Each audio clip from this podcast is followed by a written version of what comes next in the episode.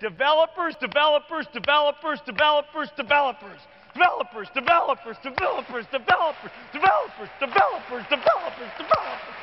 Hello, and welcome to the Static Void Podcast. I'm Jess Chadwick, I'm Todd Snyder. And I am Chris Gomez. and we are your hosts. We are recording this on the evening of September 21st, 2015. And in this episode of the podcast, we're going to be talking about some of the best practices that Todd, Chris, and I have used when building client side browser based applications, otherwise known as single page applications. But we're going to be trying to avoid that term because that's actually the first best practice is to recognize that single page is a complete misnomer. But before we get into that, I want to check in with you guys and see what you're up to. So, Chris, what's new with you? Well, it, since the last time we talked, I've um, actually been spending time learning how to create mods for Minecraft, which sounds absolutely nothing like what we talk about on the podcast, but it does fit. podcast episode. We hope. it does fit along with the fact that I run uh, Philly GameWorks, a game dev group in Malvern, and uh, you know, kids love Minecraft, and it turns out we're getting a ton of signups for kids and parents who uh, who know cool. that that they want to learn how to do this stuff. yeah, I've I've heard that that's become huge lately. It's only the uh, number one PC game of all time, so you know. Yeah, I Is that know. why I've been- Microsoft bought it? I've been thinking about playing around with it, and I haven't even played Minecraft. It- Don't do it. You'll waste so much time in life. That's why I'm avoiding it. Yeah. so, Todd, what are you up to? Are you playing Minecraft? Or are you doing something? No, no, I'm not playing Minecraft. Kind of doing a lot of research around the different client-side frameworks out there, and, and just trying to keep up to speed. There's a, always constantly changing, and there's always new ones. Just trying to ke- keep my handle around what's going on, and so customers are ready. If I have a lot of different customers, they ask me a lot of different questions about what framework they should be looking into. Should they be looking at Angular 2.0 versus Angular now, and just kind of keeping my hand on the pulse of what's going on. And so I'm ready to help customers solve their problems when these when they want to use these frameworks. How about you, Jess?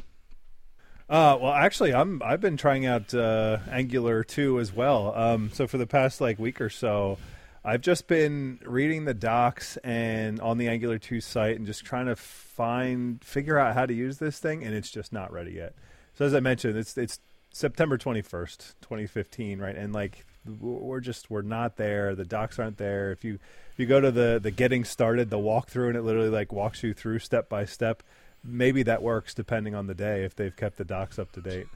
So it's uh, it, it's it's it's just not ready yet. I mean, that's my verdict. It seems really awesome, right? I, I love a lot of uh, of the ideas that, that they're going for, um, and they're they're embracing you know uh, ECMAScript six and kind of all the latest technologies and things, but uh, trying to figure it out as somebody coming in from it from from the outside and just trying to figure out from scratch right now even having a background in angular 1 it's just it's very difficult to pick up and i, I think the funniest thing right now is is on their webpage if you go to the angular 2 webpage uh, i think it's angular.io uh, it, there's actually a big huge banner that says do not use this in production it is not ready yet It's not ready for prime so time.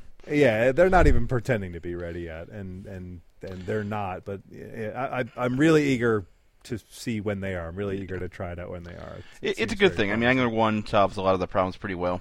So Yeah, yeah. It's And better for them not to rush it. Share Get it right. So, yeah, right. Exactly. I want to see it get it right.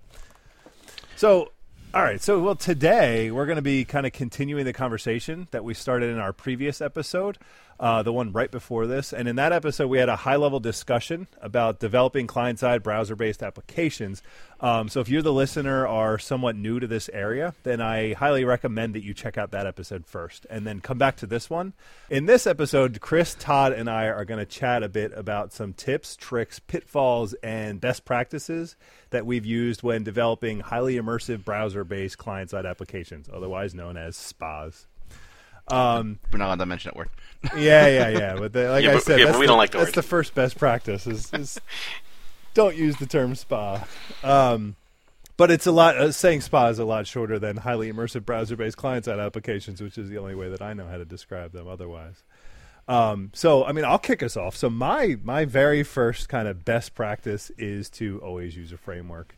I mean, I know I, I know that some people find this a little bit contentious, um, and and some people actually take the approach of don't ever use a framework and just write it from scratch. But frankly, um, in my experience, and this isn't even just limited to the browser. This is pretty much across the board, but particularly in the browser um, with JavaScript and with um, the, the browser is just moving forward very quickly. There's a lot of new stuff, and and and keeping up on it, uh, keeping up on all of that by yourself is really just not always um, realistic. And doing it all yourself is just not worth it because you end up having to be an expert in all of these things. And frankly, there's other people smarter than you that have solved the problem before. So just take advantage of their intelligence and their effort. I don't know how you guys how you guys feel about that, but that's that is definitely kind of my number one tip or best practice.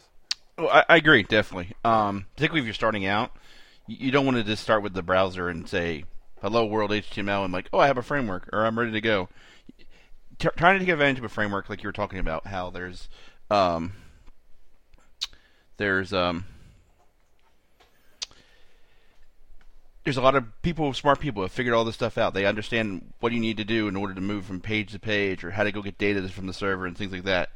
If you're trying to start out for yourself, you're going to end up writing all this plumbing code yourself. You're going to get bogged down in trying to solve things that have already been solved instead of focusing on your application. Yeah, and it's just it's not easy. I've done it before. I've actually written a framework. In, uh, this advice comes from me very personally because I made the mistake of trying to write a framework, and it's not easy. It's it's very hard. Um, you really have to truly like understand the guts of how JavaScript works and the browser works and the DOM works if you're gonna build a, a good one. I mean, you can build a crappy one, I guess, but who wants to do that? Yeah. Yeah, and frameworks solve a very different problem from from like jQuery. I mean, jQuery was a different issue when the browsers were all so terribly different that we needed this unifying library just to let us work with the DOM like with one code base. And that's that's not the issue here. You know, what we're talking about instead is is that when you when you get around to writing the plumbing code to bind out data to get that onto the screen to get that rendered out or when you know the user is going to enter some stuff. Now you want to pull that back in and then figure out okay what service i'm going to call with that.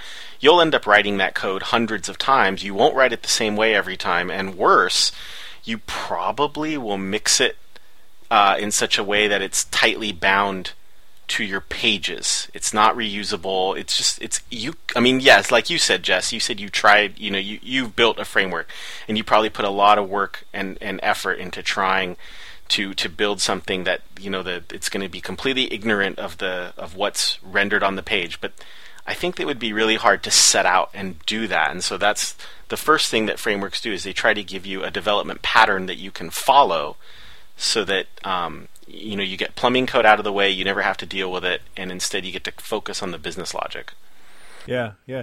I think it's interesting that you brought up jQuery because that's just the, the, the ubiquitous uh, library that everybody is familiar with. If you've done web development in the past ten years, you've jQuery, you, you've used jQuery. But um, I, I liked. I always used to. I always like to kind of make the distinction between a library and a framework, and I, I say, you know, jQuery is a library because it helps you do kind of one specific thing, and that is DOM manipulation. It also does, has like helpers for you know Ajax and, and, and things like that, but it, the, the main thing it is, uh, the main problem it deals with, just like you just said, is is basically uh, browser compatibility, right? A, a, a, standard way of doing DOM manipulation across all browsers, and that was really needed ten years ago. And now it's just we're beyond that. We have kind of bigger, better problems, and that is actually building applications with this kind of thing. And, and in those cases, you kind of want frameworks and, or maybe even some patterns. Yeah, Right. And and you, hey, you brought up jQuery. One of the things that really helped jQuery take off and stuff is there was a rich community behind it, right? It wasn't just you on your own trying to figure everything out. There was a community, and all of a sudden, people were building different kind of widgets and things. You're like, hey, I need a grid, or I need. I need a Yeah. chart or something.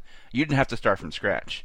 So that's also important when you when you go to pick a framework, like you were talking about. Frameworks are more general purpose, right? The .NET framework, we're all familiar with that, right? So that was trying to solve 100 problems. So when we talk about frameworks in the browser, generally they're trying to say, how do I build an application? Not just how do I manipulate the DOM. It's trying to solve Yeah. all those problems. A, an application in the browser. Yeah, application in the browser. Yeah. Well, we could just almost say node too, right? In some degrees, it may not be in the browser. Um, but one of the challenges I have, and we talked about some of the things I've been researching lately, is well, how do you choose? Well, what which framework do I want to use? Do I want to use the one that's most popular, or do I want to use the one that Microsoft or Google or somebody else recommends? And, and my general rule of thumb is the web is very open. It's an open source type of world. So you want to find one with a very rich community that is that backs it and that people are contributing to it. It isn't just the, the, the vendor that's promoting it. There's a whole big community behind it, and you should also contribute to the community. Um, I mean, Angular and stuff, it's open source, right? So you can go write new things and different things in Angular or whatever framework you choose to use. You can contribute to it and then also take contribution from other people. It's also important too when you're first getting started. How do you get started, right? You need some guidance and different things. If you're picking one that has a strong community, you're more likely to find an answer to what you're looking for, as opposed to trying to just guess what's going on. Yeah, yeah. So, what about when you get into the meat of it? I mean, do you have uh, some opinion? Some frameworks are more opinionated than others, right? They have uh, they take on different conventions or ways of doing it, doing things. Do you prefer a certain type of framework over another, or I mean, what what kind of things do you naturally gravitate to? So, being a guy that's very into patterns and things, I look at a framework and say, what kind of patterns does this framework implement, and does it does it use similar patterns when I'm looking for? And a lot of them use the model view controller pattern, which is a very popular pattern. It solves it makes it really easy to build user applications. You can easily use um, break down all your components into different pieces and things. So it has this idea of promoting the idea of separation concern. Well, that's a popular pattern. It's very easy to use across different types of uh, applications so when I go look at a framework, whether it be Angular or Knockout or whatever framework you want to look at, that's one of the things I'm looking for. Is it really solving the application problem as opposed to just jQuery, which is solving DOM manipulation? Right, and and you know, and to be fair, you know, we're gonna we're we're narrowing the scope of what jQuery can do, and this is before all the haters come out and say, "Oh, jQuery does you can attach to events and and you can make AJAX calls." Look, that's that's true, that's true, but it's not trying to tell you how to build your application the way Angular or Aurelia or React is. And you you just mentioned Knockout a moment ago, Todd. Like Knockout was pretty early to the game, but it was solving a problem in the same vein that jQuery was solving a problem. Knockout was saying, "I'm going to solve a problem of binding uh, UI elements to models." But then that's where I'm stopping. That's I'm done. I'm so, I've solved that problem. That's it and and I think what made people really um, gravitate to Angular because there was kind of this flip. People were, hey, let's build stuff with Knockout, and then one day it was, no, no, no, let's build stuff with Angular because Angular came in and it was very opinionated. It said, this isn't just how you should solve this one problem. This is how you should build your application. Yeah, and, and in many ways, they kind of build upon. Like you said, Knockout was trying to solve just data binding. Well, that's one component of, of, of um, Angular. Angular solves a lot of other problems. And I, and I almost tell people, and some when they get started, I almost still tell them to go learn Knockout first because it's it's, it's the one thing you may not necessarily need, know how to it's do. One, yeah, it's one piece of the yeah. of the puzzle. Once you yeah. kind of grasp that idea of using model view controller and having data binding, it's much easier to then go into Angular and how it implements those things as opposed to trying to start out with, well, how do I start out with Hello World and Angular? Um, Yeah. Which is which is another thing I, I kind of want to touch on real quick is a really good framework is based on patterns and things. So there's a nat- there's, it should be easy for you to switch from one to the other. Now, obviously, the implementation's a little different, but if you understand the model view controller pattern, if you understand, hey, I'm going to use data binding to solve this problem, being able to jump between those frameworks, you have a common denominator you're going to work with. You work with Knockout, I've done data binding. Okay, now how do I do that in Angular? How do I do that in React or um, Aurelia, whatever the framework I choose to, to go to? Yeah. Where there are other frameworks that have come and gone that didn't really follow that. I won't really mention any of them, but there's a few I have a short list of ones that I try to avoid. They didn't solve that problem. They focus on something totally different, and it made it really hard to work with. yeah, yeah. So, so Jess, one of the things that we keep talking about frameworks and, and patterns and things. What about like when I worked with jQuery, we had UI widgets or components and things. What about like yeah. does component-based development fit into this kind of paradigm? Yeah, I mean that's that's one of the big things that I'm that I always push for is is component based development, which basically just means take your application and break it up into modular chunks, right? Components. Um, not web components necessarily, right? The web components is a is a is a standard, an emerging standard. Um, and I'm not even talking about that. I just mean kind of components with a with a lowercase c, right? Just you have uh, pieces of your application. Um, or, or you have a whole application, and logically, it is just composed of multiple different things, multiple different pieces, right? So you have, you know, a, a details view and a, and a list view, and you select the item from the list view, and you show the details view. You know, each of those things, the list component itself. The list view is a component, and then you know the detail view is a component, and they are complete. Even though they work together very well, they're completely isolated from each other. They're completely modular, and um, they're not explicitly dependent on each other, right? And so the easiest thing to do when we're talking about patterns, or rather anti-patterns, for with a lack of patterns, the easiest thing to do is just kind of to open up a page and just dump everything into one page, right? Mm-hmm. And so I'm not even getting into you know put your JavaScript in a file and a, yeah. a, CSS in a file. You know, assuming you're you're doing all that. I'm I'm literally talking about you know take one big HTML file and dump all of your HTML in there, or you know take one big JavaScript file and dump all your JavaScript in there. That is kind of the easiest thing to do, but it's not maintainable, right? And yeah. so it, it your entire application is in one place, and it's some people like that, right? Some people actually argue for that and say, you know, it's I know where everything it is. It is in that one file, but yeah, is it in the first five thousand lines or the second five thousand? Yeah, exactly. File, right?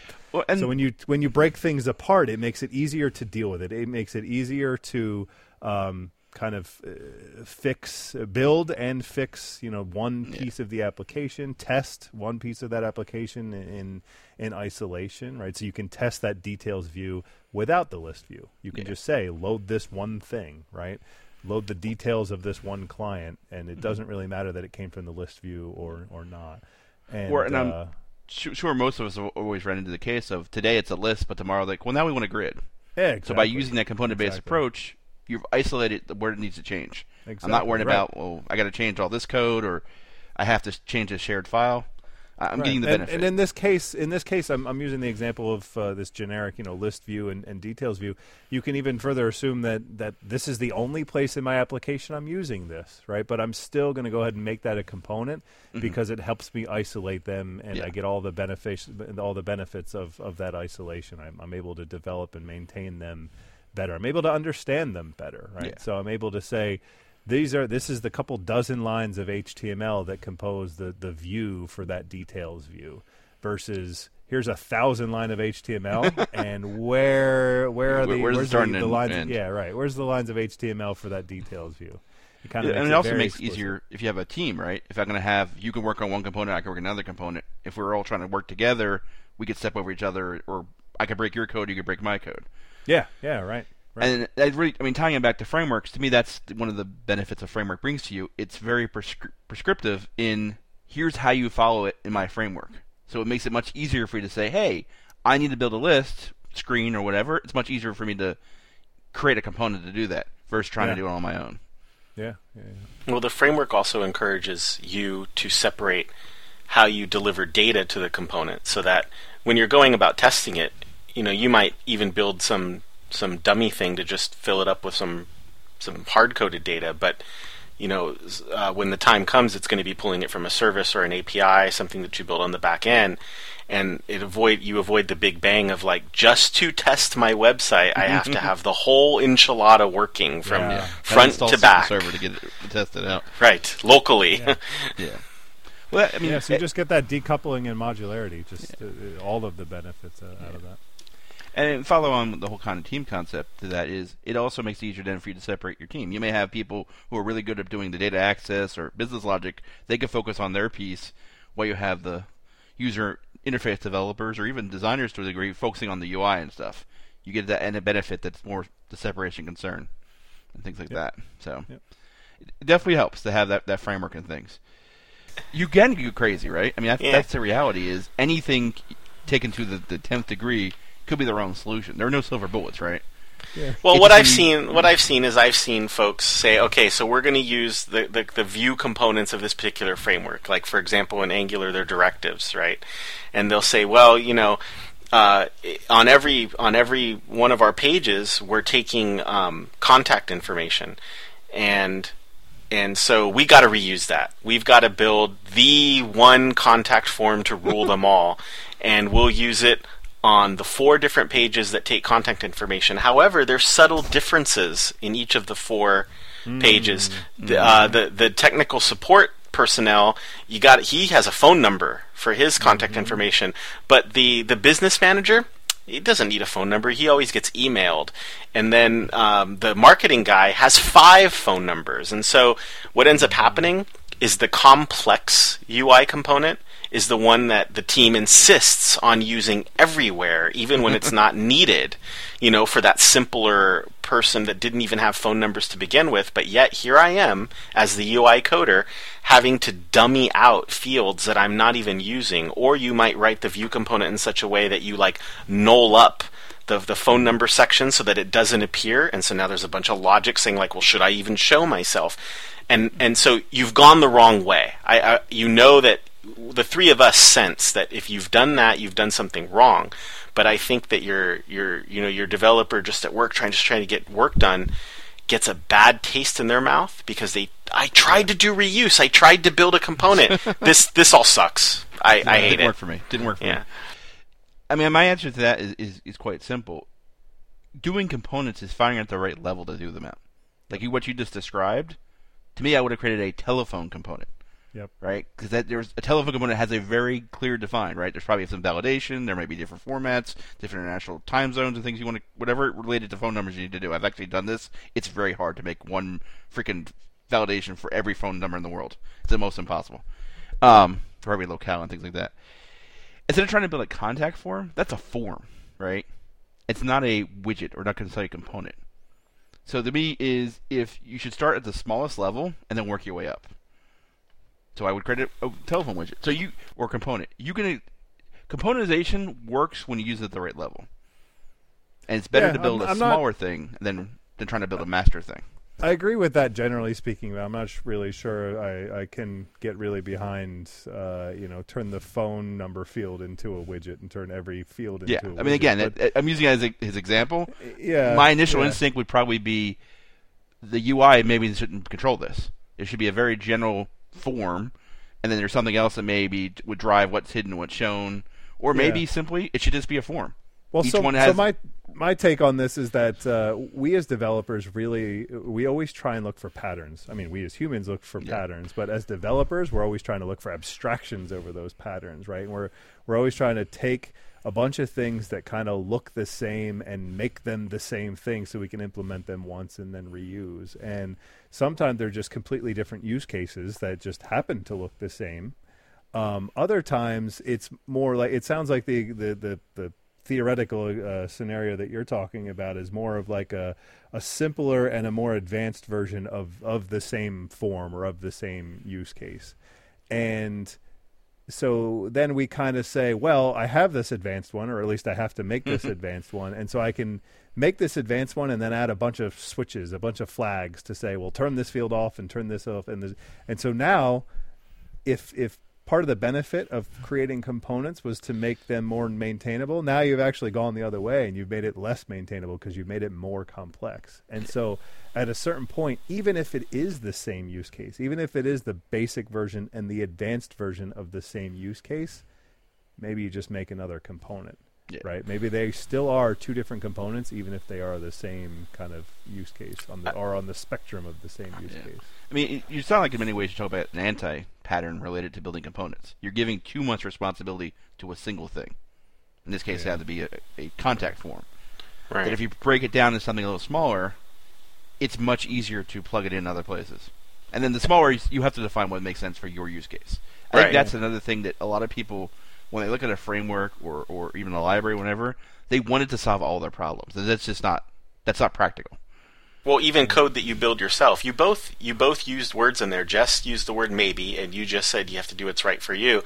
And and I do think we as developers too often say, "Man, I'm so sick of solving this problem. You know what I'm going to do? I'm going to set out to solve it once and for all." and it's then going to take me four weeks. Yes, and so you do. You set out to solve it for your really advanced use case, but now, like you just said, you, whether it's in the form of actual switches, you've you've you've written switches into the code that oh well, Yeah. flip that switch on so that the all of the headers are bolded, and flip that switch off so that they can be color, and flip that switch on. And and here's the bad news: don't we have examples of this sort of poor component building in jQuery UI plugins, in some of our older um, desktop client stuff that we did earlier, you know, whether it's WinForms or WPF, we have these examples of I built the one size fits all component. Here, world, go forth and mm-hmm. use it.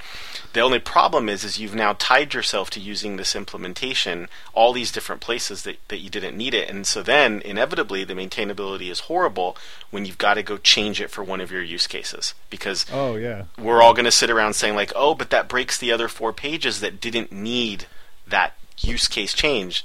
So as yeah. always, you've got to yeah. figure out yeah. what's right for your business case and what's going to bring the value to the business quickly instead of like I'm going to solve the problem forever. Solving the problem for all time makes your business no money.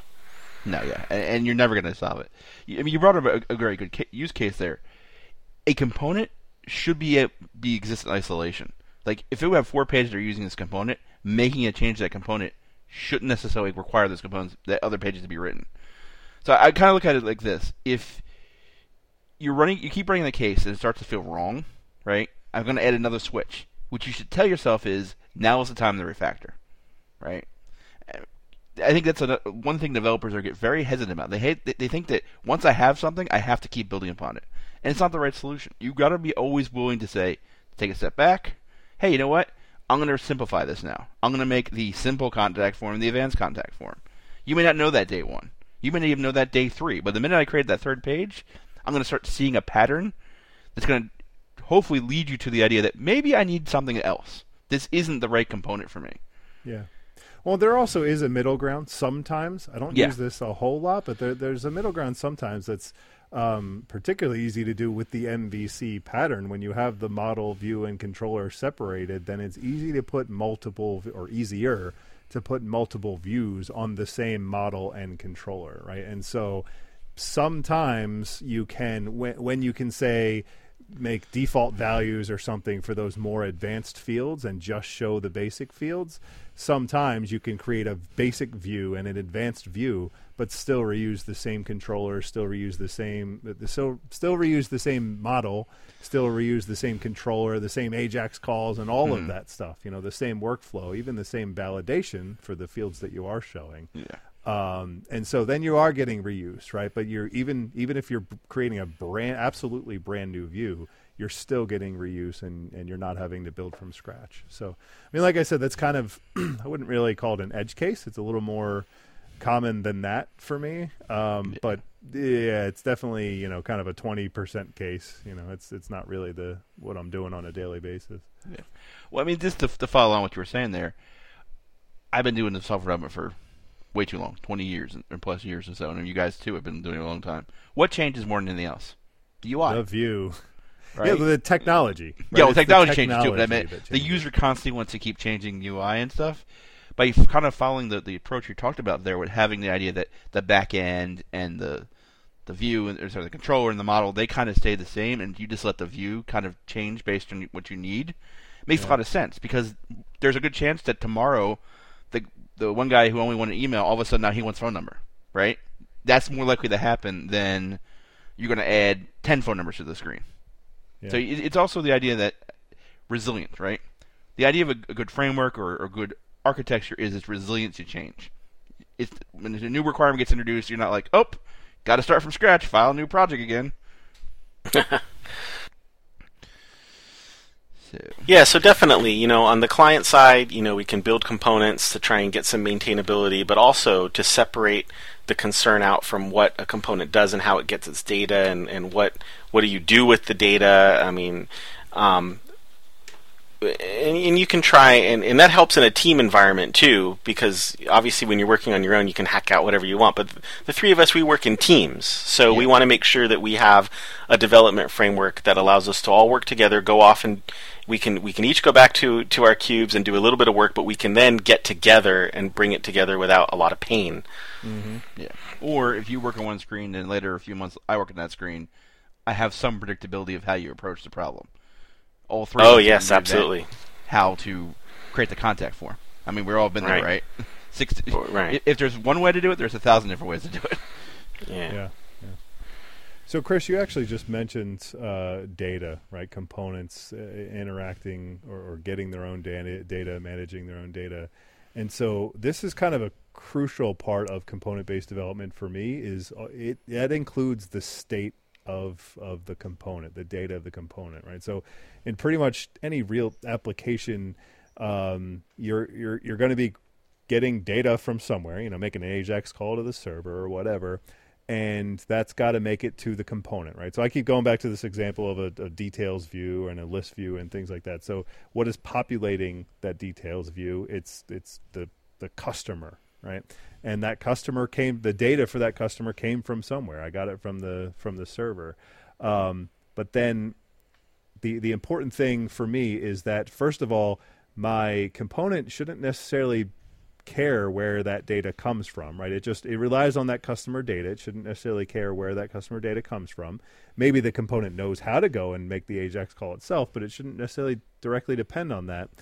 And second of all, once it gets that that customer data, it has its own copy of that data, and it should be as immutable as possible, right? So you, the component should have their own copy of data and they should communicate updates via APIs and events. These are kind of the rules that I that I follow on my, my team, um, and so the frameworks like Angular and Knockout, right? Um, the, the the one of the big big draws for them is this two way binding.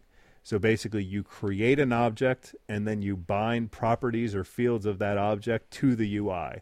And so whenever the UI changes, in other words, whenever I type something into a into a, the input box, it actually updates in real time that field on the on the object itself, on that JavaScript object.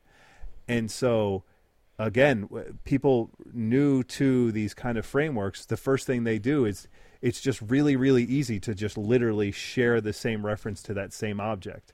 And so I have one component over here that is two way bound to that object. And when I change it, this other component over here hears that just merely because we're looking, we're referencing that same exact object. We're bound to that same object. And that seems like a really, really good thing. I mean, honestly, when I started using Angular, I felt that was a really, really good thing. Um, but that really, now we've got two different components kind of working and operating on that same state, and it actually becomes more eh, eh, more harmful than good in a lot of ways. It, I, I can actually kind of introduce a lot of different problems. I mean, have you guys run into that at all? Have you, or am I just completely crazy? Is this just a problem that I have? I'm just doing it wrong. Yeah, I've definitely run into it, and it's it's important to to be smart about it. I mean, there it's like anything else. There's not a hard fast rule that says always do X, but with what you were talking about, generally it makes sense you want to have each component have its own isolated data, right? Because if it changes something, you may want to react to it, but you also may not want to react right away. And so when you start dealing with different components of things, you have to deal with shared state. The question is, how do you, if one thing needs to know something else change something, how do you solve that problem? What do you do yeah. to solve that problem? Yeah, so right. So practically speaking, I mean, most of the time you're updating data, right? You're, you're, you're managing data. You're you're making changes to these things. That's why you're two way binding in the first place, is so you can change values, right? And so when those values change, you're generally going to be doing. You're going to be updating some other thing. You may be sending it to the server, right? You may be maybe making an AJAX call to the server to say, "Hey, update this field." You may have other components on the page that depend on that on that data that are also referencing that data. Um, like in my example of the list view and the details view of, of customers, um, you know, if I change the customer's name in the details view, I'm going to want that same customer's name in the list view to be updated as well. So how do you keep those things in sync? I think first of all, it's important to, to point out when the component is modifying two way, you can st- still do two way binding, but you're only binding your your local state. You're binding to your local yeah. state. And so you kind of the component can have kind of a work in progress, right? Where it can make all of the changes it wants to all of all of the uh, data that it has without affecting anything else. Kind of by design. That's kind of what you want. And then when it's done, when you say okay, right? When you're at the logical point in the workflow where you're going to save that that yeah. data, and I'm making air quotes, right? Yeah. Save it meaning you know persist it elsewhere. Per, you know, announce it to the world that yes, this is this should be updated that may result in an AJAX call. It may result in other places in the application changing.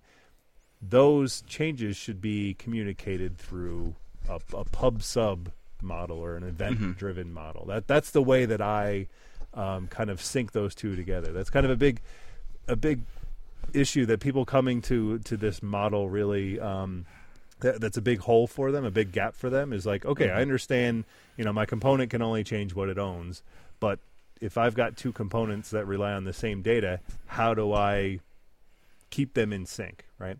And so my answer to that is is eventing a, a pub sub model. And so the pub sub model is basically you've got pub sub means publisher and subscriber, right? And you've got subscribers that register for an event, and they basically say, you know, whenever an event with this name comes through, execute this function, right? Let me know and execute this function function. And then publishers raise the events. So they say, you know, this happened, let everybody know. And so like in my example of the of the of the client details, if the details screen once it successfully saves the name, it's going to raise an event that says customer name changed. You know, maybe pass in some arguments that that have the customer ID or whatever, or maybe even the new name of the customer. And then the subscribers will listen for that customer changed event or customer name changed event, and they'll look at the arguments and say, "Hey, cool, all right, you know, I'm interested in that. I'll update myself. I'll update my own local state." And that's kind of how we keep things in, in sync. And the thing that's at the center of all this is the is the event source, right? It's it's the registry of subscribers that the publishers talk to, um, and, and it's that thing that that goes and triggers all of the subscribers. Um, and I mean, the big thing of this pattern is that if no one is subscribed, that's okay. Like that's part of the pattern. That's part of the pub sub pattern. Is that you may be publishing an event that just falls on deaf ears, and your application shouldn't like rely on this thing happening, you know, as a as a crucial functional point. It should or, or blow up or anything, right? It or totally blow up. fail. Yeah, if if nobody listens to it, you know, it blows the whole thing blows up. It should really be used to kind of keep things in sync and and keep keep one component notified of of uh, things Yeah, happening in another. So well, there's me- other elements of a user experience there that that are are interesting to me in that you just mentioned the the example of a of having to change a customer's name, and you might go change it in one part of the view, but then I'm just going to go ahead and build on your example and say the title the title of that page had the customer name. So you know it's some, and, and you know what? Let's throw out like a fictional Acme Corporation as the customer, and so mm-hmm. but your job is to go in and change it. So you're right. A lot of folks that are getting started with two-way data binding, I said, well, wait, there's only one customer, so why don't I just take this title banner and bind it to the customer model, and then let me take this area where you can edit it and bind it, and that's awesome. I that's two-way data binding. That's what I wanted to happen. Mm-hmm. Except you start thinking like a user. So the user clicks on edit, and they start changing the name of Acme Corporation because there's been a corporate name change. But then you get distracted. Now we can we can tell that the person made the mistake and used two-way data binding for two different parts of the same view because as they're changing the name of Acme Corporation, you look up, it starts changing it up on the title, right? We've all seen that. Yes. But the mistake from a user experience point of view is the user gets distracted and has to go do something else and comes back. What? Wait, no, hold on. What customer was I changing again? So they reflexively look up. Oh crap! It's Yeah, changed on me. I don't even know. I don't even know what I'm doing now. Cancel. Right. So they- Right. they You will hit cancel. Save the results of that work Yeah. until you're actually done. Yeah, it's truly a, a work in progress. Yeah, they will hit cancel, and then they'll start their work over, and then they'll grumble about it and say, "Yeah, you know, that's how it works." Yeah. But it doesn't have to be that way. so the, the build upon the use case that you guys are talking about, the common thing I often run into related to this is the idea that maybe I have a search screen, or maybe it's just talking about a list, where I have a list of all my customers, and then I go to click on them, and now I need to notify three or four different components on my screen that this is now the selected customer. Maybe I have like a sort of a dashboard type layout. where Yeah. I have a, a grid, Yep. then maybe a couple charts, and then maybe something else going on down down below, like a, a detailed or whatever else makes sense for the application that's where something like Event Pub really shines because now I don't have to worry about what these other components want to do with the data. I just have to tell them, hey, here's an event I'm firing. If you subscribe to it, you'll be notified, and then you do what you want with the data.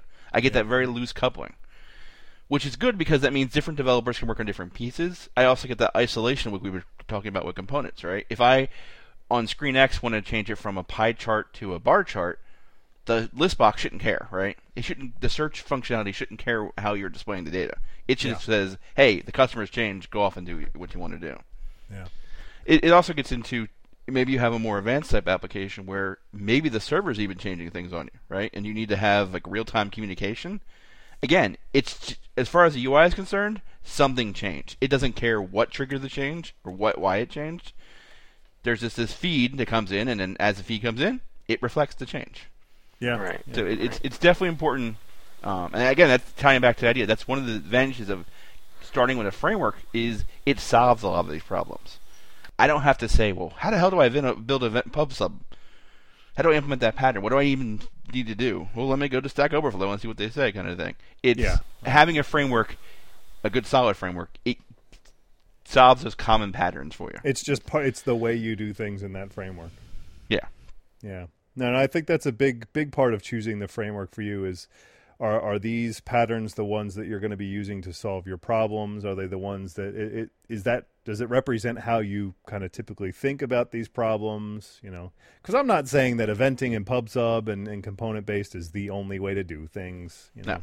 only an idiot would say that. It's just that's the thing that works the best for me, right?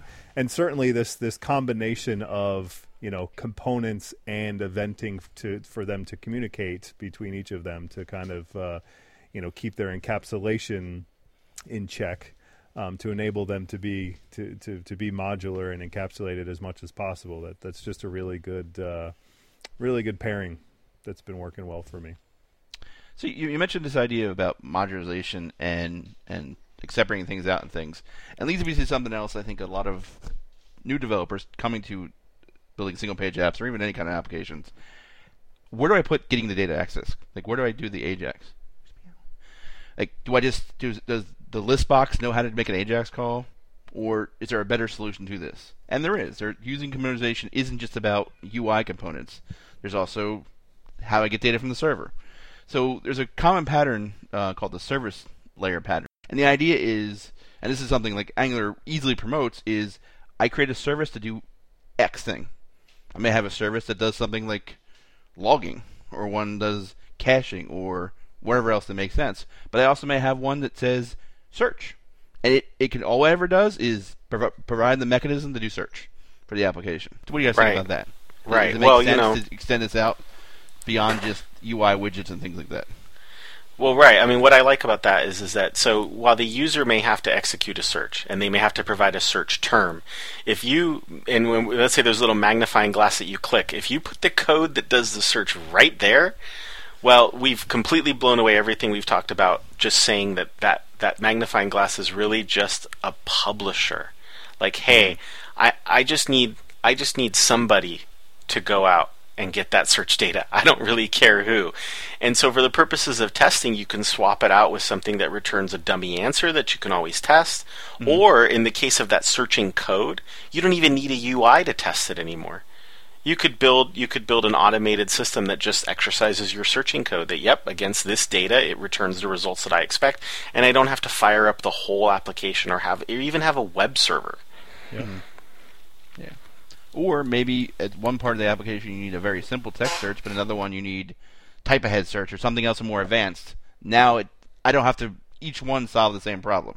There's a single place that search happens. There's just two different UIs that consume that.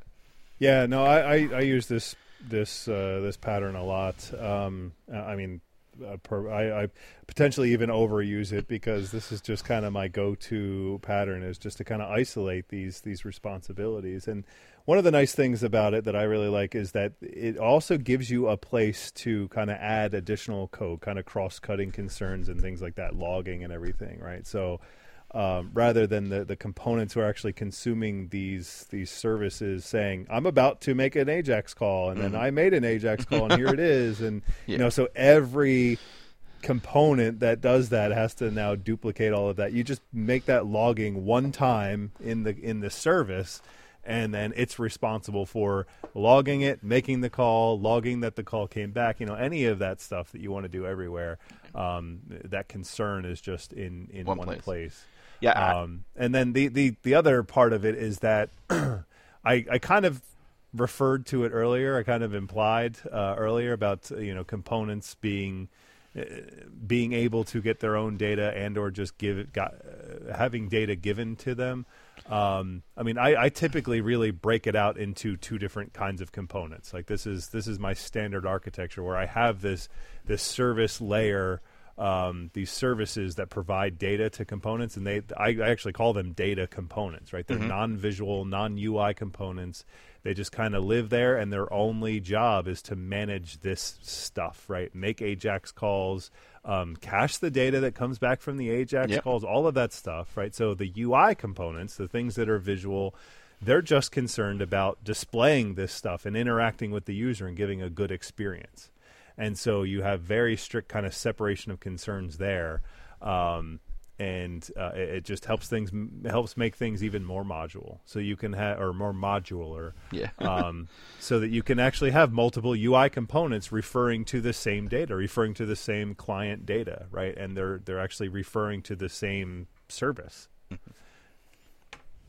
And, and, just to add on to that, I think uh, we've been talking a lot about frameworks and, and using um, single page application frameworks and things. This pattern makes sense even if you're just using jQuery I hate oh, when yeah. I come to a yeah. project and there's like 60 different functions that all make Ajax calls. It's like yeah, I just did it a couple of weeks ago. Th- that should be one place kind of thing. yeah, I, I, created a jQuery component using in it, the MVC pattern with uh, a service layer and everything, and it would it took me probably four times the lines of code uh, to do than it than than, an, than the same thing in Angular, but it's absolutely doable. You can apply these patterns and and they work. They work pretty well. So I mean, we've been we've been going on and on. We've been gushing about the uh, the great things about frameworks and client side MVC and all of that. But uh, have you guys run into any like problems or or advice, uh, uh, uh things to avo- avoid or things not to do? Well, let me get my list of. I got a big notebook of these things. Um, I think the the number one thing, and we, we've kind of touched on it a lot here, is don't overload a component let it focus on trying to solve one problem and doing it well. Um, don't assume the framework solves all your problems. Would be another big thing I would, would say in there. And then there is a cost, right? If I'm going to add Angular, for example, to my application, I'm going to download more JavaScript code.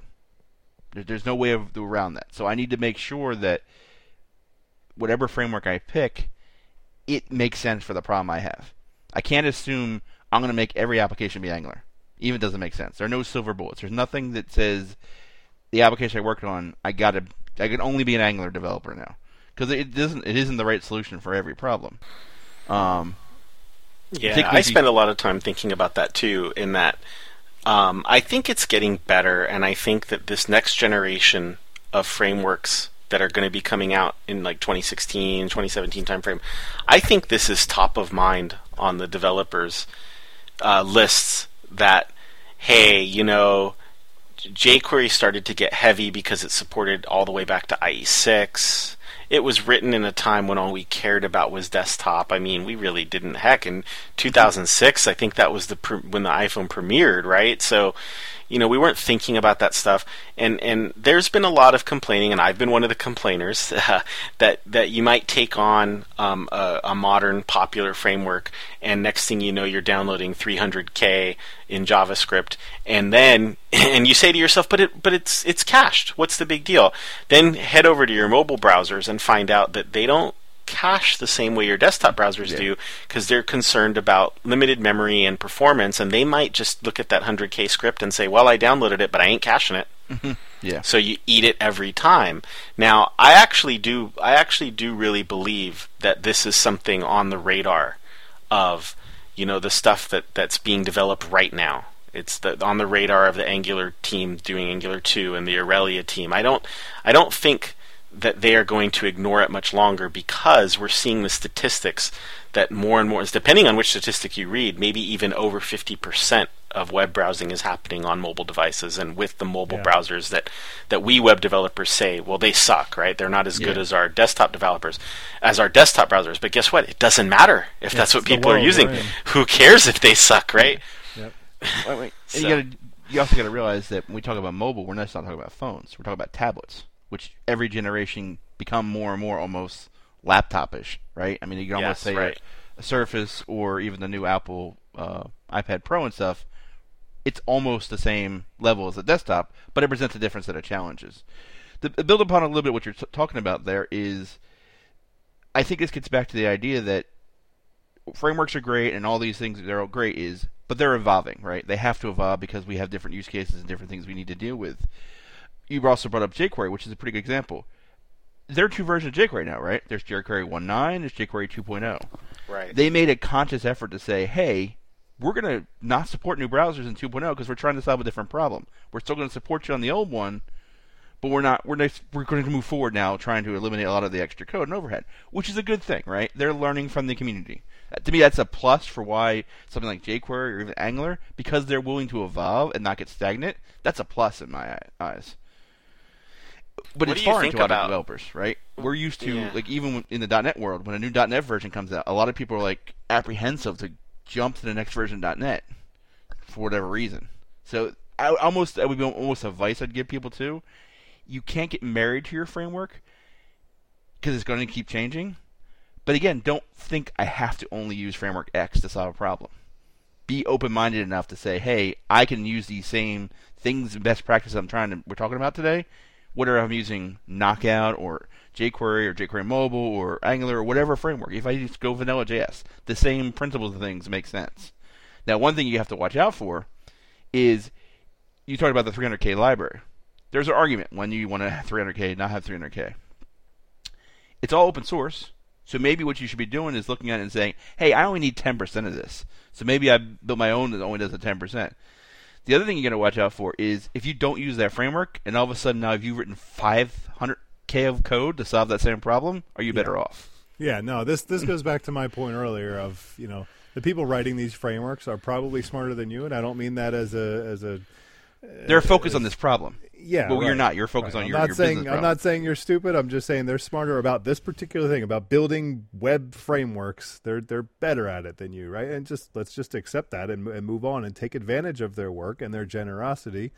Um, and just assume that uh, they're going to do a better job, right? So if you had to to do at the end of the day, you're going to need that functionality. You've chosen that framework because it provides you some features, it provides you some value, it provides you some functionality that you need in your application, and the choice is either you write it yourself or you use a framework, right? That provides it for you. And yeah, I, I completely agree with you. If you write it yourself, you're you are definitely going to create a 500k or probably a megabyte library that is you know the same features as that 300k library, except yours is going to have a lot more bugs. Yeah, yeah. You're not you're not having thousands of people test it. Only you were testing it. Right. So it's a it's a it's a trade off. There are fundamental things just working in the web browser, right? We have to deal with. Yeah. So those problems still exist. Using a framework didn't solve that problem. Yeah. The web browser still sucks as a platform. The framework Yep. just makes it easier to do things and build the applications out for you. The wrong things and the right things. Yes. it can accelerate them too sometimes. Yeah. No, I know. My so my my top one uh, under that category is uh, is saving references to DOM elements. I mean, this is this is an issue regardless of the framework. This is an issue back in, in the jQuery days. I say back in the jQuery days, like they're no longer. But um, you know, I'm the, the old days of- two years ago. yeah, right. I'm, I'm saying the the, the pre client side MVC and the you know today and. But in my anyway, days, son, we had to use jQuery to get our DOM elements. we had to use raw JavaScript. so I just see this because I've been working lately with a lot of um, uh, of jQuery developers who are now trying to learn Angular and they're they're making applications in Angular. And what they've known and used for the past 10 years is jQuery. So they really know and they know what to do. And jQuery is about the DOM, right? And so you get DOM, you get references to DOM elements and you start, uh, you know, manipulating them and things. Um, and so in pretty much every application. It's it's crazy. It's it's universal. In pretty much every application, I'll open up a directive, right, which is Angular's way Yeah. of of creating components. You'll open up a directive, and the first thing that you'll see is grab a reference to this DOM element and save it to my model, my JavaScript model. Right That's bad. and right, so this just introduces memory leaks right off the bat, and then these applications just have crazy memory leak problems. And because it's not just one place that it's done, but it's this is this is kind of a convention that the, that a pattern that the teams kind of embrace is to is to do this, right? So, well, just I need to access this DOM element uh, later on, so I'm just going to save a reference to it. But what happens is Angular comes in and it cleans up all of that stuff. Um, and it and it removes the, the HTML from the DOM, but now that HTML, that DOM element is orphaned, right? Because there is a reference to it in the model that was not moved, removed. It was not cleaned up. Mm-hmm. Um, and so the you know the the the, the browser, the JavaScript uh, runtime, and the browser will not let that that uh, element die. Yeah, and which leads so, to lots of problems and things. Yeah, yeah. Well, so it sounds like is what you're saying that the model is the model, the view is the view, and if you've got to make a change to the, the data, you don't care about what the view has to do with it. That's for the view to figure out. Exactly. Yeah. And uh, so you were just saying, you know, I'm going to save a reference to a DOM element for later. It's a little bit of old style thinking because, because yes, that was good advice in that, well, hey, you know, that DOM lookup is slow, so only do it once. But your point is know your framework because your framework may be tearing down DOM elements, destroying them, and you don't even know it. Yeah, and, absolutely. And, well, and, quite frankly, I mean, this could have cost you a memory leak in, in jQuery world. Yeah, I well. say jQuery kind of the same things. Uh, yeah, just may not realize I mean, it, it. Yeah, yeah. Well, so as we wrap up, um, any any last words? Any uh, any other recommendations or, or anything? Chris, do you have anything? Well, I mean, the time has come for anyone who hasn't already is to go ahead and learn and master JavaScript, right? Um, I think we tried to get away with it for a long time. In fact, that was the whole point of things like web forms and ASP.NET MVC and Razor is, hey man, I don't want to learn JavaScript, so we're just going to use C sharp or a language, you know, a language we really like and an environment we really like, and we'll we'll we'll build our components in this server side environment, and and then we'll let magical uh, server controls render out HTML, and I'll never have to learn that stuff. And you know what? If, if you're yeah, if you're still doing that today the time has passed you by, and it, it's time to learn and master JavaScript. Yeah, De- definitely. I mean, you could even argue jQuery to a degree prevented you from a little bit, right? It kicked it down the road a little bit. I just yeah, use jQuery. Really, I didn't have to understand all yeah. the things work. You didn't really need to learn all of JavaScript. You could just learn yeah. a, a subset of it and be pretty productive. So I would definitely completely agree with that, except I would take it the, a step further and actually say learn TypeScript because TypeScript is JavaScript plus some new cool stuff. No, I'm, be, I'm being dead serious, and uh, I mean I, I personally do love TypeScript. I'm not a I'm not a fanboy of a lot of things, but I am a I'm a fanboy of TypeScript. Um, but eh, forget about TypeScript specifically, just kind of a precompiled uh, or, or a transpiled JavaScript kind of derivative, right? Whether it's CoffeeScript or TypeScript, these things um, they they compile down to JavaScript, so they work perfectly well in the browser. It's, it's just that the uh, the development experience with them is far more productive. They give you a lot more help, um, and they, they help you avoid a lot of the, the common pitfalls in in uh, in JavaScript and just in development in general using mm-hmm. using uh, using JavaScript. Right, that's one of my uh, the big reasons I love TypeScript is because it it'll give you you know a lot of good IntelliSense and kind of help you along and and you go and you compile your code just as you would compile a C sharp application and it will tell you if you're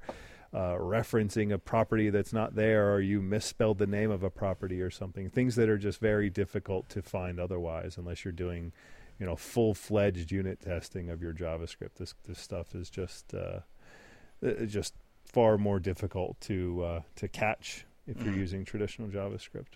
I'd also take it uh, extend this to to the realm of CSS too. I think you should you should definitely learn CSS. Uh, I don't think necessarily as a developer you need to go crazy because often um, you'll be paired up with uh, with with designers or you'll have access to uh, designers. I know that's a very very broad statement and it's it's not often true. Um, but honestly, with frameworks, with UI frameworks like Bootstrap, um, which designers hate because Yeah. you know it's it's every Everything looks the same to like them, yeah. Bootstrap, yeah. But you know, for those of us who are not creative and we're not designers, Bootstrap is is a godsend because it just kind of takes care of all that stuff for you. Yeah. And so then you don't really need to learn CSS as much. You need to understand what's going on in CSS to a, to a certain extent.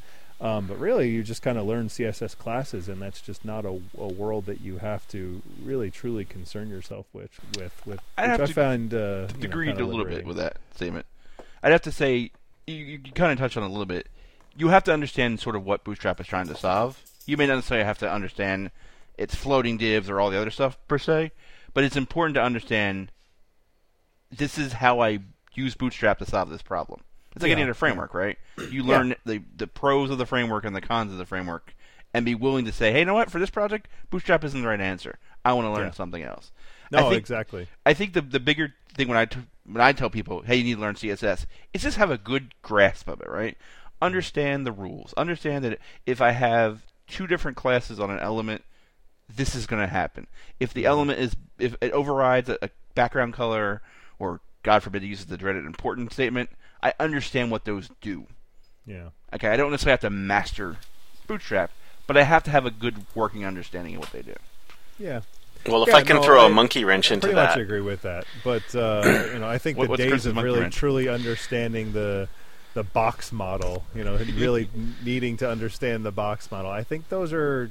Uh, I'm not going to say they're gone, but it's just that kind of knowledge is not as relevant because frameworks like Bootstrap really kind of abstract you away from it. And I think that's true for what you just said about like the box model. But that, just to throw a little monkey wrench into it, so everybody can feel like, oh, there's no silver bullet and more stuff to learn.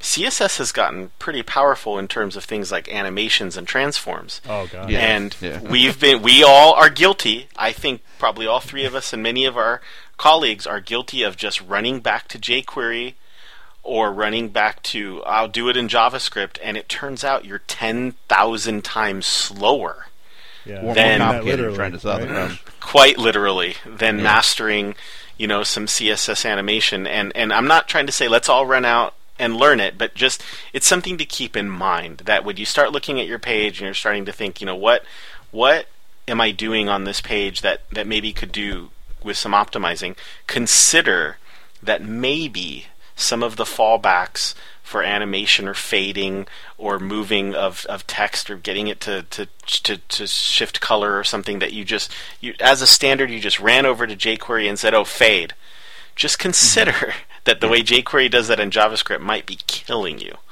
Yeah, definitely, definitely don't. I mean, the web is constantly evolving. You got to be willing to to say, "Hey, there's a better way to do it." Don't get too caught up. Yep. Which is probably what the golden rule, I think, in, in any kind of software development. Things are going to change. Frameworks, languages, browsers. I mean, browsers change every freaking hour almost. Sometimes it seems like you got to constantly keep testing things and make sure they they work and solve the problem you're trying to solve. Um, the web's going to keep moving. I mean, you know, we're getting device more device support, and as the folks who make web browsers want the web browsers to be able to do more things, and we do Yeah. too. There, there's expectation. Yeah. Great. Well, thanks a lot. Thanks a lot, Todd, Chris. Yep, thank uh. Thanks for the chat. Thanks Yeah, for thanks. joining me and talking about this. And uh, thank you, listener, for spending the time with us. We hope that you got a lot of value out of listening to this discussion. And if you did, please let other people know by submitting a review on iTunes and uh, let let your friends know. It's the word of mouth that's going to help us grow and help us uh, keep this thing going. And uh, till next time, we'll see you later on the Static Void Podcast.